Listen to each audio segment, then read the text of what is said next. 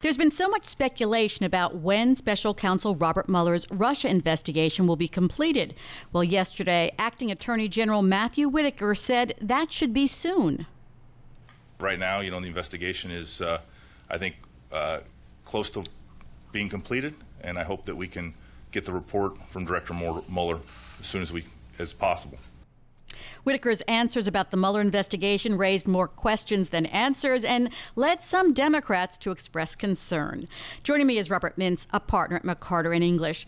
Bob, if you listen to Whitaker's entire answer was very halting and disconnected. So, what does I think the investigation is close to being completed mean in light of the fact that Roger Stone has just been indicted and FBI agents seized a lot of material from his home? Well, those do seem to be conflicting messages, and it was really unclear whether the acting attorney general was speaking off the cuff or whether this had been some kind of prepared statement.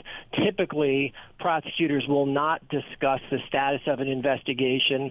They shy away from discussing the progress of where they are in an investigation because they don't really want to tip off people who may be the subject of the investigation as to when this may be over. So it's quite unusual and does seem to be in conflict with the recent indictment of Roger Stone. Whitaker also upset some Democrats when he said decisions made by Mueller's office are going to be reviewed by the Department of Justice. And there was some clarification by a Justice Department official after that. Where does the report on Mueller stand as you understand it right now? Well, it's interesting because there are some technical regulations which govern how that report will be handled.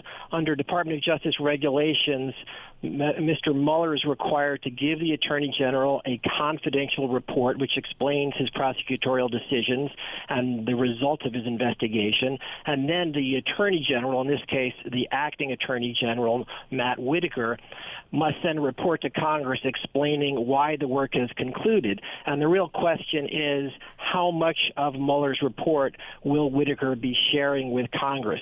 Will it be the full report, except to the extent that it has to uh, redact information that may be confidential, or will he try to simply provide some type of summary to Congress? That is really what has some people on Capitol Hill concerned.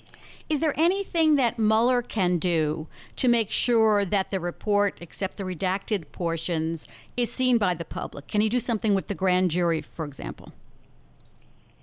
Well, he can certainly release information as he has been doing throughout the investigation through what are called speaking indictments. So, for example, in the Stone indictment, there was information uh, that went beyond simply the charges. It included text messages, it included emails, and so Mueller can release information through indictments. But really, the heart of his investigation is going to be found in that report, and I think there will be tremendous pressure on the Department of Justice to pass along the bulk of Mueller's findings to Congress and ultimately to the public.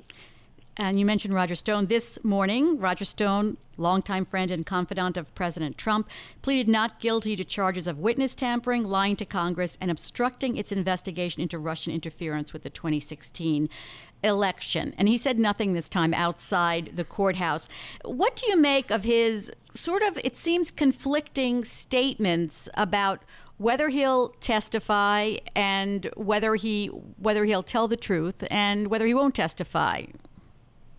Well, he has been, as you as you noted, June, all over the lot on this. Uh, he's someone who has historically enjoyed the limelight. He's been uh, speaking a lot to the press about this, which is something that you don't see defendants in his situation typically doing. He what he essentially said is, "I'm happy to cooperate, but I'm not going to implicate the president." Prosecutors would say, "Well, you know, if you're going to cooperate, you just have to tell the truth.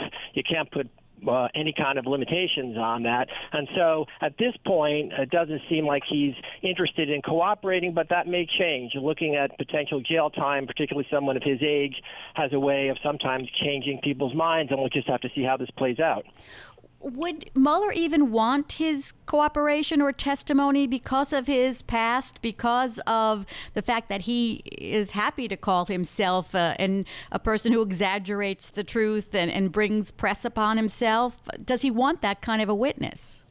Well, he does have a tremendous amount of baggage. He has made so many public statements about what he knows and what steps he may have taken in connection with the campaign and reaching out to WikiLeaks, and then he retracted those statements, and then he has obviously given statements in the form of emails and text messages which contradict his public statements. So he is somebody who, who if he does decide to cooperate, would have to have corroboration uh, of what information he's providing, and he may be able to lead Mueller's investigation to other witnesses. So there is some potential value there, but I agree that it would be difficult to use his testimony on his own because he has taken so many contradictory positions in the past. There is a lot of information, as you mentioned, in this talking indictment about emails and text messages. Do you see a defense for Stone when you read that indictment? Well, it does seem to be a pretty strong indictment because the most powerful evidence against Roger Stone are Roger Stone's own texts and emails. And it's very hard to sort of walk away from those. Typically, the defendant will say they were taken out of context, and there are certain things that the jury needs to know in order to fully appreciate what he was trying to say there. But those text messages seem to be pretty damning, and they certainly do not paint Roger Stone in a particularly flattering light. We have about a minute here. We know that uh, Manafort's sentencing was put off and Flynn's sentencing was put off. We know why that happened. But what about Rick Gates? Is is uh, Mueller probably still getting information from him?